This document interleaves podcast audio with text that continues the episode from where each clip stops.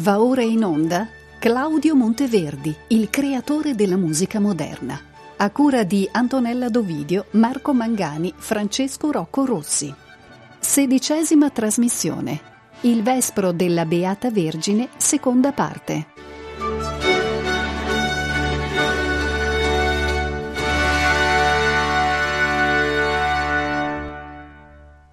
Buongiorno a tutti, qui Francesco Rocco Rossi e vi augura un buon viaggio, un buon viaggio nel mondo della musica sacra di Monteverdi. Siamo alla terza trasmissione oramai e siamo alla seconda tappa di questo viaggio che ci siamo proposti e siamo a Mantova nel 1610 e stiamo concludendo la nostra perlustrazione all'interno del Vespro della Beata Vergine. Al termine della scorsa trasmissione ci siamo lasciati con una serie di interrogativi la maggior parte dei quali sono legati alla reale funzione liturgica del Vespro della Beata Vergine. La domanda di fondo però in realtà è una.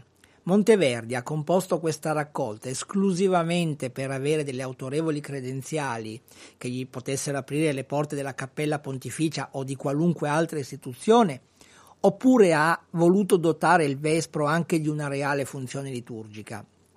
La risposta ruota, come abbiamo visto, attorno alla presenza dei quattro mottetti che intercalano i cinque regolari salmi mariani e soprattutto all'assenza delle antifone che secondo il rituale tridentino dovevano completare il corpus dei salmi. Una spiegazione è stata data ipotizzando che i mottetti, ossia i primi quattro concerti sacri, in realtà sostituiscano le antifone, liberando quindi la raccolta dal legame esclusivo con una specifica destinazione liturgica e quindi in un certo senso adattando il Vespro a qualunque celebrazione mariana. La faccenda però si complica per la presenza del quinto concerto sacro, l'ultimo dei sacri concentus, cioè la sonata sopra Sancta Maria ora pro nobis.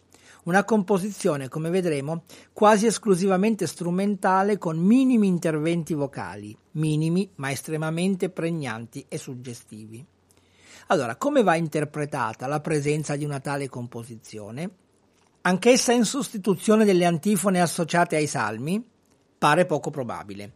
A differenza dei mottetti, che ne sono totalmente privi, infatti, questa sonata ha un cantus firmus. Si tratta di un cantus firmus che viene ripetuto undici volte. Abbiamo undici invocazioni affidate al soprano. Sancta Maria, ora pro nobis. Si tratta di un'invocazione desunta dalla litania per i santi e la presenza di questo legame col gregoriano inevitabilmente crea una distanza fra questa sonata e i quattro mottetti che, come abbiamo detto, non, non rimandano al canto gregoriano. Quindi pare più probabile invece un'altra proposta interpretativa che associa la sonata al Magnificat conclusivo. Secondo diversi studiosi, la sonata sostituirebbe l'antifona ad Magnificat Sancta Maria succurre miseris, che secondo le prescrizioni tridentine dovrebbe precedere il Magnificat e che invece manca nel Vespro di Monteverdi. Questa ipotesi funziona perché sia l'antifona ad Magnificat sia l'invocazione solistica a cui ho accennato della sonata provengono dalle litanie per i santi, quindi perlomeno sono affini sotto il profilo della derivazione liturgica. Questa ipotesi però ha un punto debole. Se fosse in sostituzione dell'antifona, dovrebbe precedere il Magnificat e non l'inno. Vero è, alcuni dicono che la collocazione erronea potrebbe essere imputata a un errore tipografico. Inoltre, a sostegno di, di questa ipotesi, va detto che Monteverdi nel 1618 fa stampare un proprio mottetto nel primo libro dei concerti ecclesiastici di Giovanni Battista Ala e il mottetto è Sancta Maria Succurre Miseris, cioè la, l'antifona ad Magnificat e qui utilizza la medesima melodia dell'invocazione che noi troviamo nella sonata.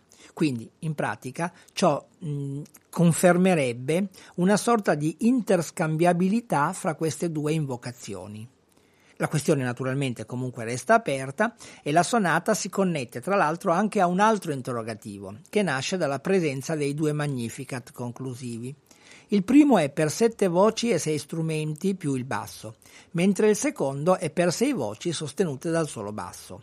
Perché due Magnificat? Alcuni ritengono che siano da collegare a una duplice destinazione del Vespro, cioè che il Vespro possa essere eseguito nel primo Vespro con un Magnificat e nel secondo Vespro con un altro. Più interessante mi sembra però un'altra ipotesi, che prevede quindi la possibilità di eseguire l'intera raccolta con o senza strumenti, a seconda della circostanza liturgica più o meno ufficiale e naturalmente anche in ragione dell'organico che si ha a disposizione. Si spiegherebbe quindi perché, per esempio, i ritornelli strumentali che abbiamo ascoltato nel Dixit Dominus siano opzionali. Nella parte infatti si legge «I ritornelli si possono suonare e anche tralasciar, secondo il volere». Se così fosse quindi la soppressione dei ritornelli nel Dixit Dominus troverebbe corrispondenza nella scelta del secondo Magnificat, quello senza rinforzo strumentale. Anche questa ipotesi, per quanto suggestiva, però non è senza problemi. Perché mm, sorge la domanda, come ci si comporta quindi con i ritornelli presenti nell'Ave Maris Stella? In questo caso non compare alcuna didascalia.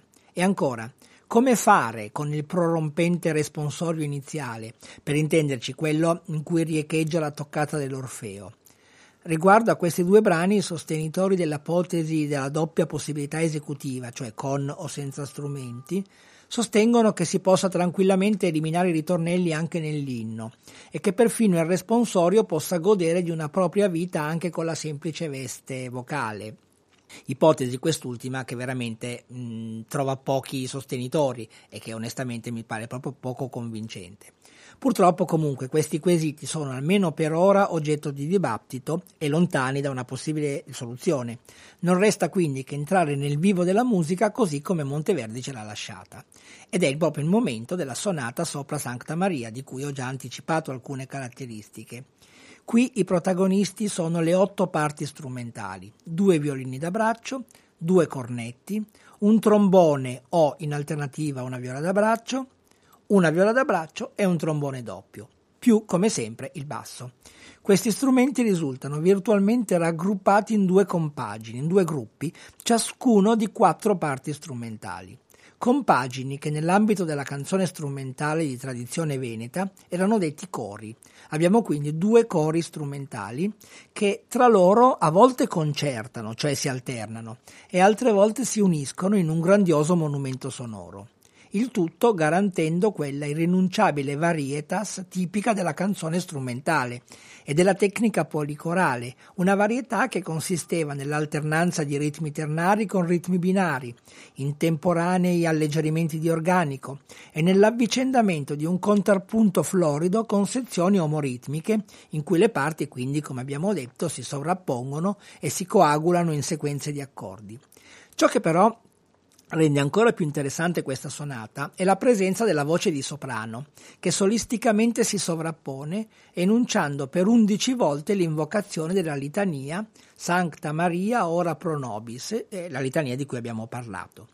La canzone strumentale, quindi, in questo caso, si fonde con la tradizione del mottetto con un soggetto ostinato. Ostinato sarebbe la litania che compare undici volte. E anche con quello della sonata strumentale con la voce. Insomma, anche in questo caso è confermata quella osmosi tra diversi generi e stili di cui è permeato l'intero Vespro.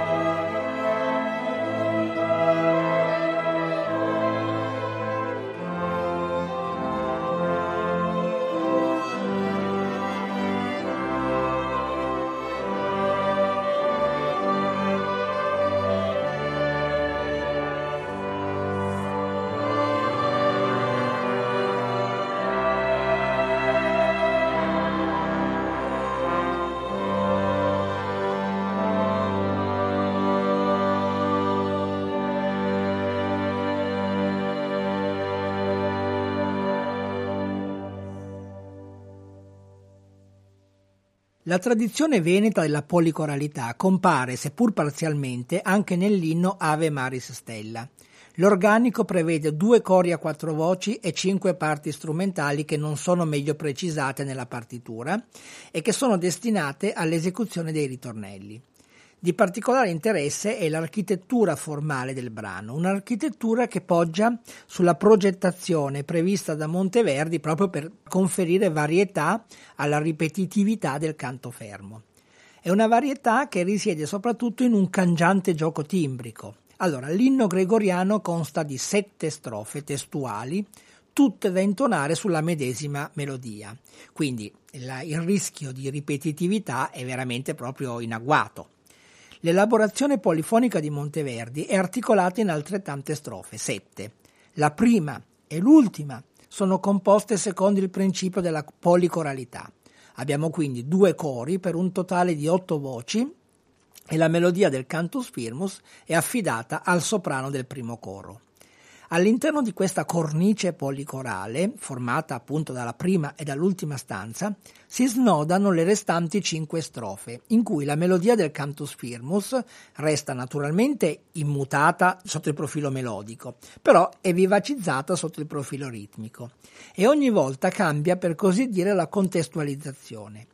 In pratica, nella seconda strofa, Lumen Illud, essa è affidata al primo coro, in quella successiva solve vincla al secondo coro.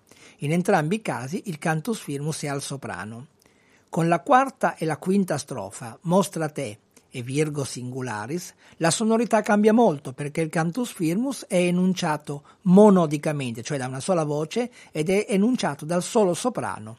E con la sesta strofa, Vitam presta, viene cantato sempre a voce sola dal tenore. Quindi ogni volta si cambia la sonorità. Con la settima e ultima strofa, Sit Laus Deo, come ho già anticipato, ritorna in campo la policoralità con un'enunciazione simile a quella iniziale. Le cinque stanze interne sono poi separate l'una dall'altra da ritornelli strumentali, che sulla carta si presentano sempre uguali. E a tal proposito bisogna segnalare un'apparente anomalia. La partitura infatti non indica quali strumenti debbano eseguire questi ritornelli. E questo è strano, soprattutto se si pensa per esempio alla cura con cui Monteverdi in generale prescrive l'uso degli strumenti. Pensiamo alla toccata dell'Orfeo o ancora di più all'aria possente spirito, dove gli strumenti differenti si alternano nell'accompagnamento del solista, secondo una scansione descritta minuziosamente. Ma anche all'interno del Vespro Monteverdi prescrive con attenzione diversi organici strumentali. Perché qua non lo fa? Evidentemente perché vuole lasciare aperta la possibilità di variare ogni volta la scelta degli strumenti. In tal modo la comparsa della melodia del cantus firmus, che ricordiamolo è sempre uguale, acquista ogni volta una fisionomia differente, grazie al colore timbrico sempre cangiante sia nelle parti cantate sia in quelle suonate.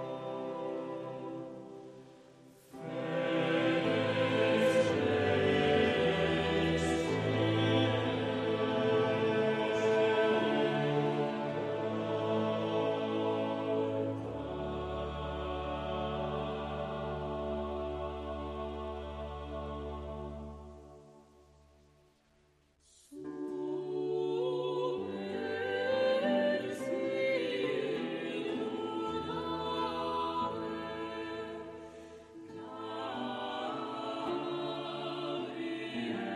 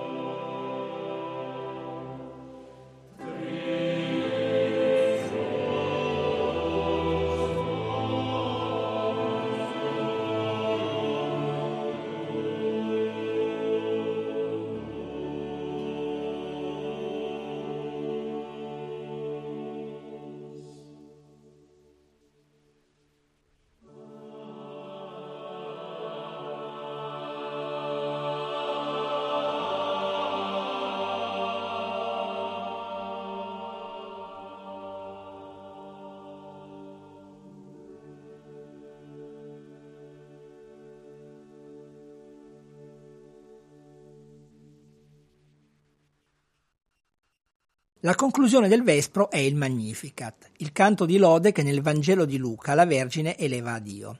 Monteverdi, ve l'ho già detto, ne propone due versioni, evidentemente alternative una per sette voci e sei strumenti e un'altra per sole sei voci, sostenute dal solo basso. Dal punto di vista liturgico, tutto il Vespro deve essere, fin dall'inizio, indirizzato al Magnificat, che non è solo l'atto conclusivo, ma soprattutto ne è il culmine, l'unico approdo possibile. E se così è nella sua dimensione liturgica, Monteverdi trasferisce questa funzione anche nella musica, potenziando al massimo questa sua funzione appunto di punto d'approdo e trasformando il Magnificat in una sorta di ricapitolazione generale. E per fare ciò sfrutta proprio la struttura stessa del cantico, che è organizzato in 12 segmenti testuali. Ciò consente a Monteverdi di progettare ciascuna di queste 12 sezioni ancora una volta utilizzando tecniche e stili sempre diversi, organici continuamente mutevoli e facendo di volta in volta migrare il cantus firmus all'interno delle differenti compagini vocali e strumentali. Insomma, di dare una varietà estrema a questo cantus firmus del Magnificat. In entrambi i casi, quindi, e mi riferisco sia al Magnificat con strumenti sia al Magnificat senza strumenti, questa composizione si trasforma a sua volta in un'ulteriore summa di strategie compositive e si trasforma veramente nell'epicentro espressivo, ma anche tecnico, del Vespro della Beata Vergine. Mi pare interessante, infatti, il fatto che 12 sono le sezioni in cui è organizzato il Magnificat esattamente come 12 sono i brani che dal responsorio iniziale fino all'Ave Maristella lo precedono. Possiamo quindi dire che veramente quest'ultimo complicatissimo movimento in qualche modo intende controbilanciare tutto il resto del Vespro, assumendo quindi una funzione di ricapitolazione, riassumendo l'intera portata tecnica ed espressiva dell'intera raccolta. E a fronte di questa struttura complessa e articolata, entrambe le versioni del Magnificat sono, sono lunghe. Per questa trasmissione ho scelto di proporvi e di concentrarmi sulla versione con strumenti. Abbiamo quindi sette voci accompagnate da due violini, tre cornetti e una viola da braccio, più il basso seguente, corredato a sua volta da istruzioni molto dettagliate per la scelta e i cambi dei registri organistici. In realtà, come si vedrà però, la scelta degli strumenti è ancora più ampia perché qua e là eh, vengono inseriti degli strumenti diversi da quelli che ho appena elencato. Allora, elencare e descrivere le caratteristiche di ciascuna delle 12 sezioni sarebbe veramente estremamente noioso e poco produttivo. Credo però, nonostante questo, che illustrarne almeno qualcuna possa rendere l'idea della ricchezza espressiva dell'intero Magnificat. Pensiamo al primo verso, Magnificat anima mea dominum. L'intonazione gregoriana è affidata al soprano, che solo inizialmente è accompagnato dall'organico pieno. Nella seconda metà, infatti, procede monodicamente al di sopra del basso strumentale, che tecnicamente è detto passeggiato, ossia, come noterete, è frazionato in valori ritmici mm, più brevi, quindi è più veloce la sezione successiva, et esultavi. Ecco, con la sezione successiva cambia tutto. Il cantus firmus è ora cantato dall'altus, accompagnato da virtuosistiche volute melismatiche dei due tenori. Ancora diverso è poi il terzo verso, quia respexit. Qui l'antifona gregoriana è stavolta affidata al tenore ed è preceduta e seguita da due ritornelli strumentali fra loro identici eseguiti da tutti gli strumenti. Interessante il fatto che l'intonazione gregoriana è a sua volta accompagnata da alcune new entry strumentali. Esattamente abbiamo una coppia di fifare, ossia due flauti traversi, poi tromboni e flauti diritti, che si alternano fra di loro creando una sorta di controcanto strumentale alla voce del tenore. Si susseguono poi il Quia Fecit con due violini e due bassi vocali e il Cantus Firmus all'altus, e poi Let Misericordia per due cori di tre voci ciascuno, e poi ancora Fecit Potentiam e Deposit rispettivamente per altus e per tenore, entrambi accompagnati da un trio strumentale. Insomma, l'elenco procede con un vertiginoso caleidoscopio di tecniche espressive, di alleggerimenti e rinforzi di organico, di monodie e di stile concertante, che non solo riescono a mascherare la fissità e l'immobilità dell'intonazione gregoriana, che è sempre uguale a se stessa, ma si trasformano senza ombra di dubbio nel traguardo espressivo dell'intero vespro della Beata Vergine.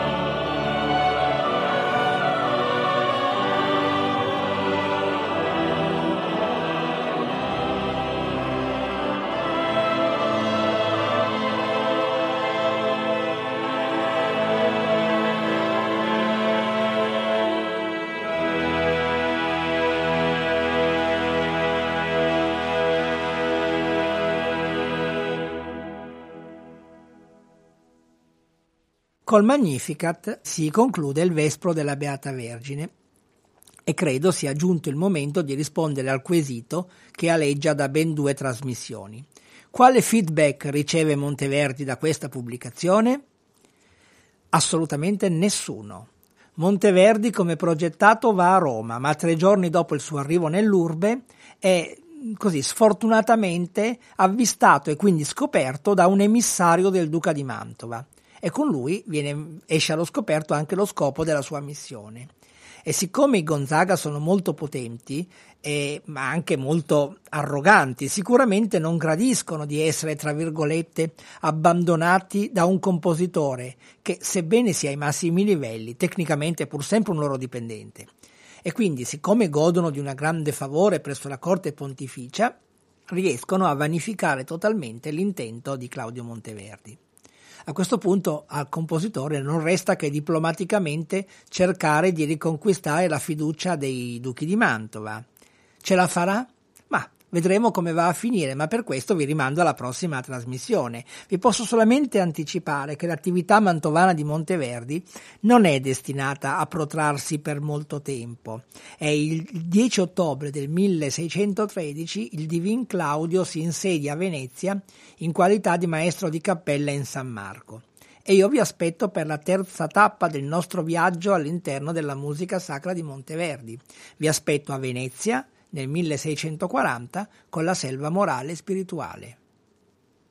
Nel corso della trasmissione abbiamo ascoltato Sonata sopra Sancta Maria, inno Ave Maristella, Magnificat primo a sette voci e sei strumenti eseguiti da La Compagnia del Madrigale, Cantica Sinfonia e La Pifaresca, direttore Giuseppe Maletto.